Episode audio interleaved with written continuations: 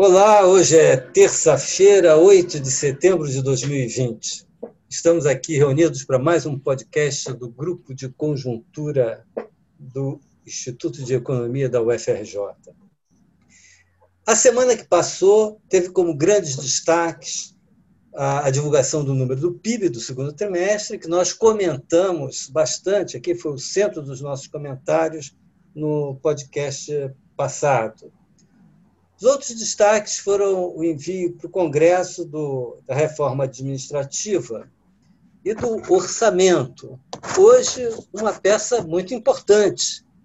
É, eu fico lembrando aqui é, que eu, na Inglaterra, né, na, é, é desde sempre, desde tempos, sei lá, imemoriais, um dos grandes eventos da política econômica do ano é a entrega do orçamento ao Congresso. Né? Existe até uma cena icônica que é o primeiro o primeiro-ministro, o ministro da Economia, saindo de casa, levantando a sua pastinha de couro onde está dentro o orçamento, e é a cena mais fotografada ou uma das mais fotografadas do ano pela grande interesse no orçamento por causa da sua importância, né? É, é, para a gestão da economia. Aqui no Brasil, até alguns tempo atrás, o orçamento era considerado uma peça de ficção, por várias razões, etc. O, o teto dos gastos teve a, a, a, a virtude, digamos, um, de, de, de tornar o orçamento algo muito importante. É, também aqui na economia brasileira. Né?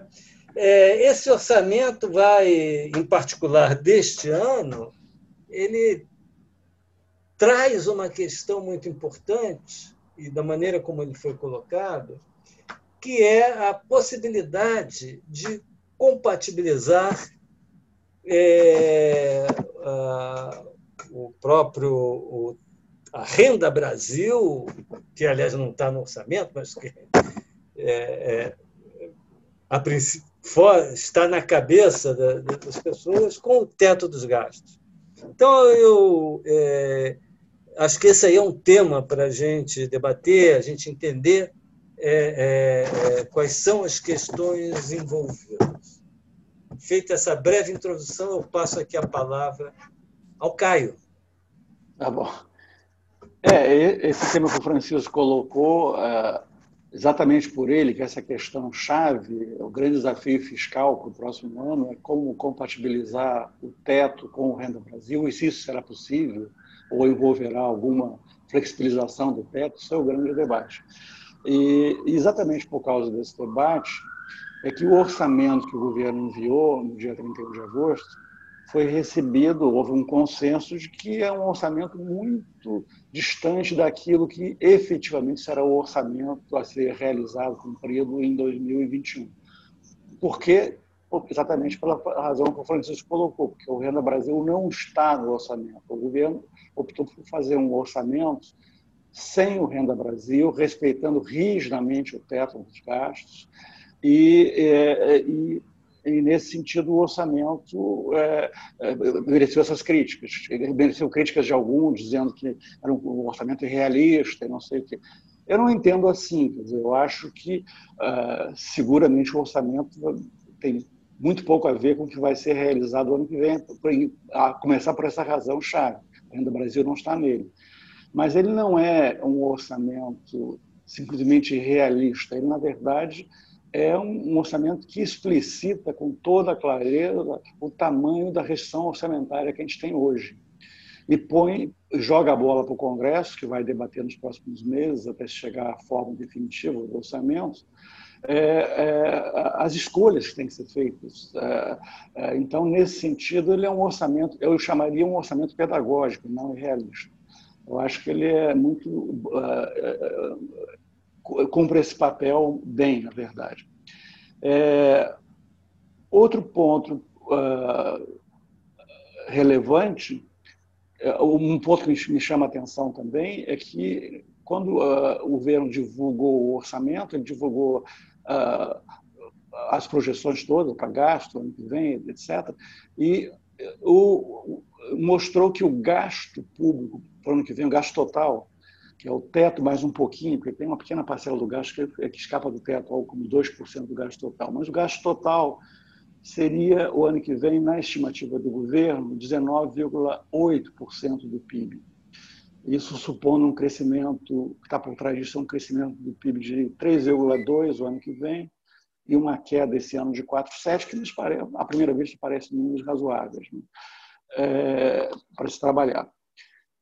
O que chama atenção nesse 19,8%, 19,8% do PIB do gasto do ano que vem, e que reforça esse tema que a gente tem que discutir, da restrição orçamentária, do espaço para o governo Brasil, é que esse 19,8% é praticamente igual ao gasto público em 2016, que foi 19,9% do PIB. Uh, uh, 2016 foi o último ano sem, antes, foi o último ano antes da vigência do teto que começou a valer para como uh, começou a ser efetivamente utilizado como restrição ao gasto a partir de 2017. Então vocês vejam que é, de 2016 a 2000, você chega em 2021 com um gasto praticamente igual, quer dizer, aquilo que se imagina que quando o gasto, o teto foi desenhado, uma das suas funções, uma das suas contribuições, mais, a, sua contribuição, digamos, mais direta para o ajuste fiscal seria exatamente reduzir o gasto em percentual do PIB, por efeito de fixar o numerador, o gasto ficar constante, o gasto, gasto primário, e o denominador, à medida que fosse, fosse aumentando, que é o PIB, você teria uma redução do gasto em relação ao PIB, e essa seria a contribuição direta do teto para o ajuste.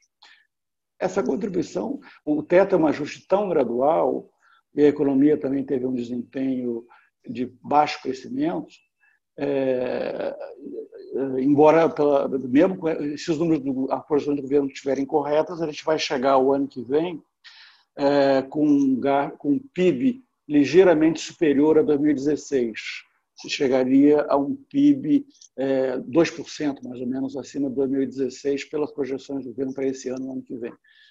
Agora, meu, então, uma parte da história é o, é o, é o gasto, o denominador, o PIB, ter crescido tão pouco, mas o fato é que o gasto uh, é, é, o teto, é um ajuste muito gradual, mesmo que o PIB tivesse crescido bem mais, uh, tido um desempenho melhor, ainda assim seria um ajuste gradual. E, e, isso põe em questão, coloca em questão isso. Quer dizer, uma das dificuldades de mexer nessa âncora das expectativas, que acabou contribuindo muito para o ajuste fiscal pelo lado da redução dos juros, é, na verdade, a grande, a grande discussão do teto acabou sendo, não sendo pelo lado do gasto público em percentual do PIB, como se imaginava no primeiro momento, mas sim porque contribuiu muito para a redução dos prêmios de risco da taxa de juros que incide sobre a dívida pública e dessa forma houve uma contribuição bem relevante do teto para o ajuste, mas pelo lado dos juros, não pelo lado do gasto. Pelo lado do gasto é um ajuste para lá de gradual. Então, é, o que eu queria colocar, para aí abrir para os nossos meus companheiros, para a gente começar a trocar ideias, é que é, isso coloca. É, hoje o governo tem. Há dois caminhos colocados claramente em relação a essa questão maior de compatibilizar a renda Brasil, para não falar de outros gastos que, estão, que há uma pressão para que também aumente o ano que vem, que é o investimento público em infraestrutura, por exemplo. Mas vamos nos concentrar mais no Renda Brasil, que é o grande gasto e que aparentemente é um gasto incontornável, porque ele vai haver. É, a discussão é sobre a dimensão dele. Então, a questão é como lidar com esse fato de que no orçamento que foi enviado fica claro que não há qualquer espaço para corte de gastos que abra, que abra caminho para o Renda Brasil via cortes de gastos discricionários, por exemplo, que estão no osso.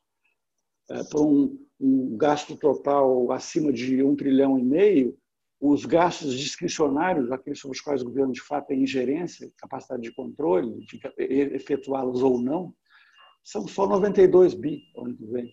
Um gasto total de um trilhão, acima de um trilhão e meio. Então, é, vocês veem que não vai ser por aí, pelos 92 bi que vai, que, que vai haver, que, é, que é o mínimo dos mínimos para a máquina pública funcionar. Fora disso, reduzir isso seria parar o país, na verdade. Então, todo o desafio fiscal vai ser pelo lado dos gastos obrigatórios, que são quase 94% dos gastos no orçamento enviado para o ano que vem. Só que mexer nos gastos obrigatórios envolve as chamadas reformas e as PECs, e aí entra toda a discussão Então, antes de abrir para meus, meus colegas para a trocar ideias, só queria colocar o, uh, o problema da seguinte maneira. O plano A do governo é claramente o seguinte: uh, através de uma reforma, em particular do Pacto, do, do, a PEC do Pacto Federativo, acionar gatilhos que permitam redução dos gastos obrigatórios para que isso haja espaço, abra algum espaço para o Renda Brasil. É, isso é o plano A. É, é, reformas, gatilhos e abrir. Então, manter o teto, reduzindo gastos obrigatórios e é uma reforma. É, o plano B não é o plano do governo, mas é alternativa se isso se revelar inviável, ou se a magnitude da economia permitida por esses gatilhos for considerada muito insatisfatória do ponto de vista do tamanho desejado pelo governo, pelo, pelo Bolsonaro, do Renda Brasil, uh, sobra o plano B. O plano B vai ser uma outra discussão que a gente pode retomar mais adiante, que é maneiras de flexibilizar o teto, se existe maneira de flexibilizar o teto, que não ponham em risco a economia pelo lado de, uma, de desencadear uma crise de confiança na economia brasileira. Então, uh, o plano A, o plano A do, do Paulo Guedes, daqui também, é claramente manter o teto e, via, via gatilhos até o Pacto Federativo, abrir algum espaço que necessariamente será modesto para o Renda Brasil. O plano B é flexibilizar o teto, e aí a gente tem que é uma outra discussão que a gente não tem tempo de fazer hoje. Mas é, é quais são as alternativas, em primeiro lugar, do ponto de vista legal, porque o, a, o teto é, é uma, uma medida, uma, é, foi uma emenda constitucional, uma coisa que está inscrita na Constituição. Então, primeira questão que se coloca para flexibilizar é o que, que isso significa do ponto de vista legal, qual, quais os caminhos para, isso. E segundo, mais, mais, talvez mais importante, as consequências macroeconômicas, as consequências na confiança no país, nos juros, no dólar, etc. etc. Ok, Caio, eu quero ouvir boas notícias. Margarida. Então, deixa eu complementar Tira aí. Tira aí algum leite dessas pedras. Bom, então, a primeira questão que eu queria colocar é que pode haver uma terceira alternativa que eu diria que é a melhor delas todas. Que hoje a gente tem um embrólio jurídico, né? A PEC do teto dos gastos, ela diz o seguinte, ela é contraditória. Então ela diz, ao mesmo tempo, o executivo não pode mandar para o Congresso um orçamento que estoure o teto, e aí os gatilhos começariam a funcionar, né? Ela, o, governo, o, o, o, executivo não pode fazer isso, mas, ao mesmo tempo, ela diz que o executivo pode, sim, mandar para o Congresso um orçamento que fure o teto, e aí, então, os gatilhos né, seriam acionados no ano seguinte automaticamente. E esses gatilhos vão, basicamente, em cima da segunda maior despesa do orçamento, que é despesa com pessoal, funcionário público. E aí, então, não pode dar aumento, porque o funcionário público não tem concurso, eventualmente tem redução de jornada com redução de salário, etc. E tal. Né? Então, essa é a primeira consideração. Talvez essa fosse a opção, vamos dizer assim, mais viável hoje, porque não precisa fazer nada e entra o Renda Brasil e os, os gatilhos eventualmente começariam a funcionar em 2022. Talvez fosse o melhor dos mundos, vamos dizer assim. Né? É, então, aí tem essa, essa possibilidade a mais. Com relação à ideia do plano A do governo, né, de não furar o teto, eu gostaria de acrescentar que a ideia é a PEC do Pacto Federativo juntar, fazer uma mistura aí com a PEC emergencial, que foram duas propostas enviadas ao Congresso em novembro do ano passado. Então, a ideia do relator e a ideia dessa negociação que está ocorrendo entre o Executivo e o Congresso é juntar essas duas PECs, torná-las mais simples né, de operacionalizar, mas uma possibilidade pequena, além dos gatilhos automáticos que também são em cima do pessoal, é desindexar algumas despesas obrigatórias.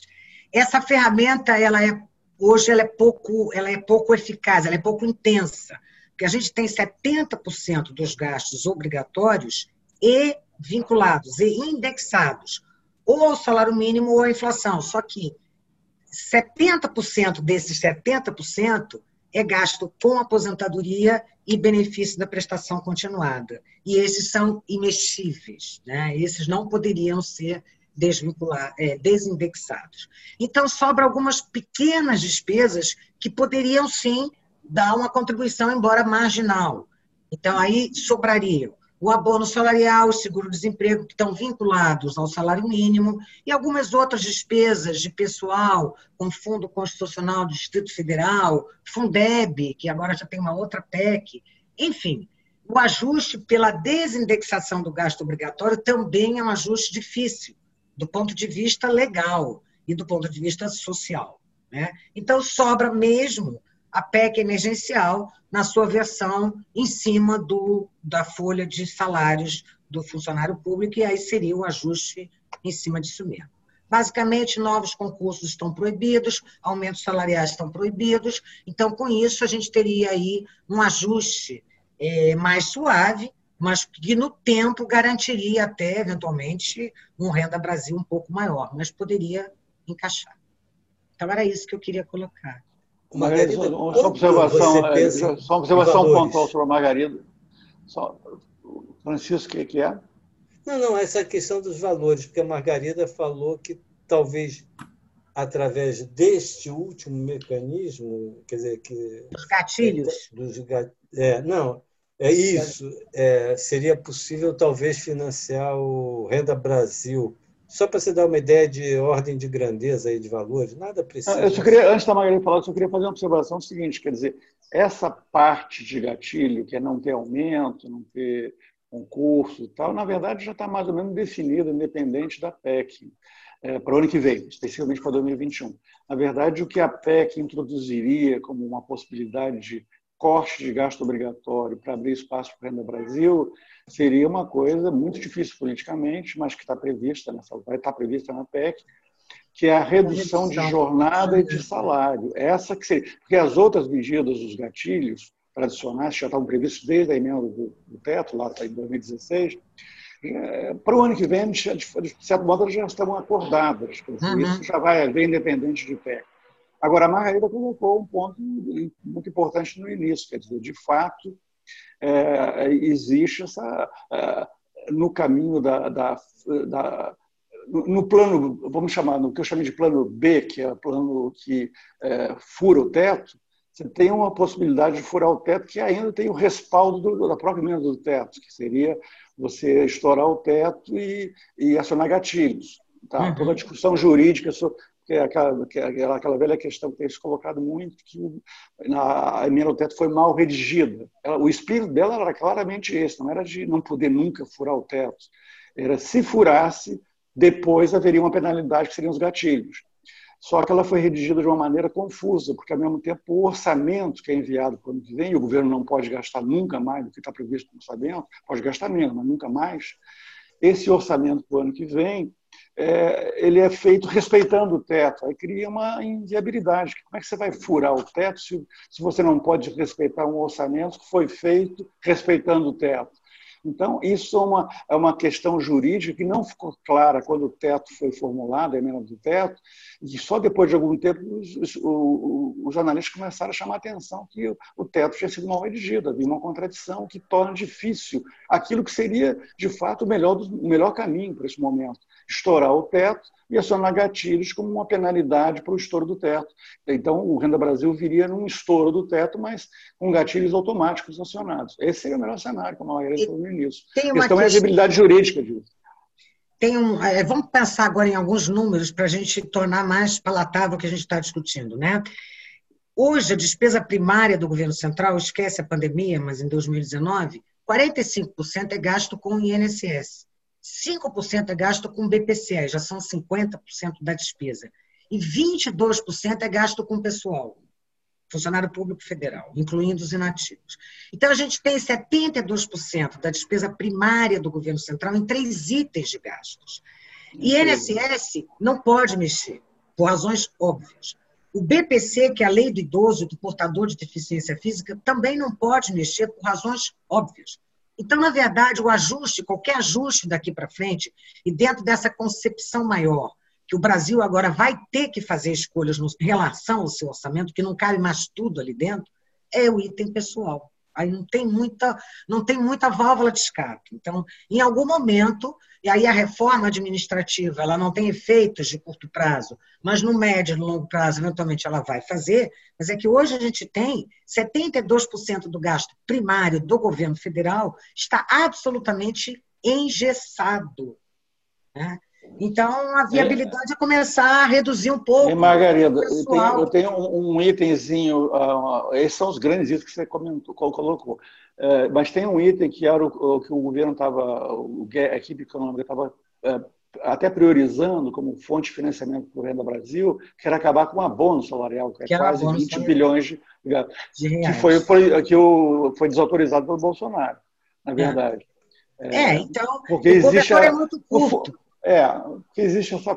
Aí é uma outra discussão, até saiu um artigo interessante na Folha semana passada, retomando um ponto que nós sabemos bem, já discutimos outra. Uh, é que essa ideia de que o abono salarial é para os pobres é uma ideia, na verdade, é, existem estudos mostrando quanto do abono é de fato para pobres, quanto é para é, camadas médias, quanto é até para gente de renda mais alta. E, na verdade, o abono salarial é um, um, benefício, um, benefício social muito mal focado, com muito. Eh, nesse objetivo é atender os mais pobres, na verdade. Então, era um caminho possível, mas tem essa questão política, porque abono salarial parece que é uma coisa para pobres. É, e ponto. Então, eu é só uma pequena. Nessa última área que eu, que eu li, se não estou enganado, parece que pelo critério que se define de pobreza, algo entre 30, não muito mais do que 30, não mais que, certamente não mais de 40% do abono é gasto com pobres. Então, é um, um problema para lá de mal focado. Agora, é, é uma, seria mais. E isso não é detalhe. Se você pudesse acabar com um abono que é quase 20 bi, incorporar tudo ao Renda Brasil, você estaria atendendo de novo os pobres que estão no abono, porque eles estariam, fariam parte, obviamente, do Renda Brasil, ah. mas excluiria do abono é, é, os que não são pobres, na verdade. Mas então, eu queria... É, é, Fábio, diga. Não, eu queria complementar, então, essa discussão que a gente vai ter que fazer, que a sociedade brasileira vai ter que fazer, aí é, lembrando que agora no segundo semestre a gente vai ter uma discussão importante em relação a esse tema, com mais um item que a gente não falou aqui, que é a desoneração da folha de pagamento.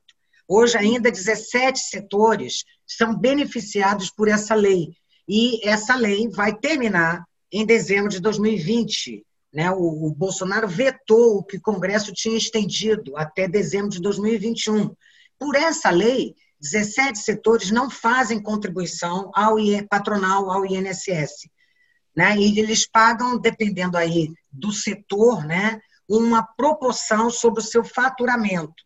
Mas é claro que no balanço isso é menos. Agora, isso significa um gasto do Tesouro Nacional, que entra no teto de 10 bilhões de reais. Então, a gente está discutindo um programa Renda Brasil que vai necessitar de 30 ou 40 bilhões de reais adicionais dentro do orçamento. É a hora da sociedade dizer, não, vai para o Renda Brasil ou vai para as empresas? Não, Margarida, deixa eu fazer uma observação sobre isso. No, na proposta orçamentária, orçamentária que foi Isso enviada, não está, eu sei. O governo não pôs isso. Claro, e, aliás, é uma das razões de considerar irrealista o orçamento, porque é dado meio como quase praticamente certo que o Congresso vai derrubar esse veto e vai querer manter a desoneração dos Pois é, mas, mas, é isso o que governo, eu... na verdade, o governo na verdade ele deixou é, esse, são 10 bi, pouco como você falou de, de gasto do governo que entra no, que inclusive é gasto submetido ao teto, ou seja, é um gasto submetido ao teto, né? É, agora o governo ele não zerou isso no orçamento, ele deixou 3,7 então, na verdade, se o. É governo... um espaço para negociação. É, é, é, um espaço para negociação. Então, é. se, se for integralmente derrubado o veto e, e, a despesa for a semelhante a desse ano, que é, como o Magredo disse, um pouco acima de 10, é, seria 10 e pouco menos 3,7 que está no então, orçamento. Então, quase 8 6... bilhões de reais, 7 bilhões de não, reais. Não, 6, 6 e pouco. 6. Mas isso aí, isso aí não é, isso aí não é, a discussão não é para abrir espaço para o Renda Brasil, porque esse espaço já está aberto, no sentido de que o governo nem impôs isso no orçamento, isso seria eh, comprimir mais ainda, reduzir ainda mais o espaço para, para as discricionárias, na verdade, estaria, ah, na verdade, não é uma discussão sobre o Renda Brasil, porque o Renda Brasil, o governo já até tirou isso. E uhum. mesmo sem tirando isso, dá esses 92 bi de gastos discricionários que não tem como mexer nisso para financiar o Renda Brasil. Ou seja, é, ficou, o orçamento deixa muito claro, e esse é um grande mérito dele, as escolhas têm que ser feitas. E a uhum. escolha é, se quer o Renda Brasil e quer teto, tem que cortar gastos obrigatórios, de um modo significativo. Senão, não é viável. Vai ter que fazer um contra outro caminho. E aí a questão é que, que outro caminho vai, vai significar do ponto de vista macroeconômico, do ponto de vista de juros, de câmbio, de impactos na economia real, etc, etc. Então, é toda uma discussão sobre alternativas, que a gente não vai fazer hoje, mas é, caminhos, se existem caminhos para flexibilizar o teto, não tão danosos, e quais seriam eles? É, é uma discussão. Isso na hipótese, da, na hipótese da, da, do plano A do governo não dá certo, ou seja, é, seja porque a PEC do Pacto Federativo não avança, ou avança, mas com ganhos do ponto de vista de economia, de gastos obrigatórios para financiar o Renda Brasil muito pequeno. É, isso seria, por um caminho ou outro, seria, um, seria digamos, a inviabilidade do plano A. E aí eu queria acrescentar, em relação a isso que o Caio está colocando, uma coisa que é muito importante. O Banco Central começou a se manifestar mais firmemente em relação a esse risco fiscal. Então, na sexta-feira, né, eu assisti a uma live do diretor de política monetária do Banco Central dizendo o seguinte: olha, se o teto dos gastos for furado, nós no Banco Central vamos ter que abandonar o Ford Guidance, que é um instrumento de política monetária que tem sido cada vez mais utilizado pelos bancos centrais de países centrais, e o Brasil inaugurou esse caminho. É um instrumento que a ideia é uma prescrição futura. Então, o Banco Central anuncia as suas, o seu comportamento futuro, as suas decisões, condicionada a determinados eventos. A questão é, esses eventos, se houver um rompimento do teto dos gastos, considera isso um fator de muita incerteza, de precificação de risco difícil. Então, isso, no fundo, significa o quê? Que qualquer coisa que ele anuncie em relação ao seu comportamento futuro não vai ser levado pelo mercado. Pela... A ideia é você atuar na faixa intermediária da curva de juros e aí fazer política monetária através desse anúncio, desse comportamento. Isso vai vir inviabilizar né, essa, esse comportamento do Banco Central, que tem sido mostrado, tem vários artigos já publicados, que ele é extremamente poderoso, que ele quase que equivale a uma política de juros. Então, isso só para a gente entender que implicações né, a gente tirar o teto a gente pode ter na economia brasileira. Assim, Olha, eu acho que uma, eu acho que uma coisa importante aqui, vou colocar aqui num, em termos bastante gerais, né? Disso que vocês estão falando, é que isso aí eu vejo como um é, com otimismo, no sentido que é um amadurecimento da sociedade brasileira. Quer dizer, isso vale para a sociedade, vale para as pessoas nas suas vidas individuais. Quando a gente começa a formular com clareza quais são as escolhas, né? debatê-las e fazer conscientemente escolhas, sejam as melhores ou não, eu acho que a gente está dando um passo muito grande em direção ao amadurecimento. Né? Quando você não faz escolhas, tá certo? você, no fundo, está fazendo por default. Né? Acontece, não. e é, normalmente esse é o caminho do populismo. Né? Você não. aparentemente não escolhe nada, mas, na verdade, você está escolhendo um caminho que, em geral, é o pior possível. Né? Eu acho, então eu vejo pelo menos esse mérito nesse debate é, é, que está acontecendo aqui. É, Agora, se tem umas, for... coisas, umas coisas interessantes. O presidente da Câmara, o Rodrigo Maia, tem se mostrado muito favorável à manutenção do teto. Então, o Congresso ter assim, a percepção de que é preciso escolher é um fato muito bom no Brasil. Vamos ver se isso vai adiante. Né? Bom, gente, é, nós temos, tínhamos esse outro ponto aí do, do, do plano B, o que como será, ah, né, caso eh, não seja possível né, eh, manter eh, essa acomodação né, do Renda Brasil através dessas, dessas desculpa de advir das reformas, etc. Então, mas isso aí vai ter que ficar para um próximo episódio, um episódio futuro aí do, do nosso podcast. Ou, ou episódios, porque na verdade esse tema vai ser, vai nos acompanhar por ah, meses a fio. Né? É verdade. Não ser o próximo necessariamente. É verdade. Pessoal, até a próxima terça-feira com mais um podcast do Grupo de Conjuntura. Até lá, tchau.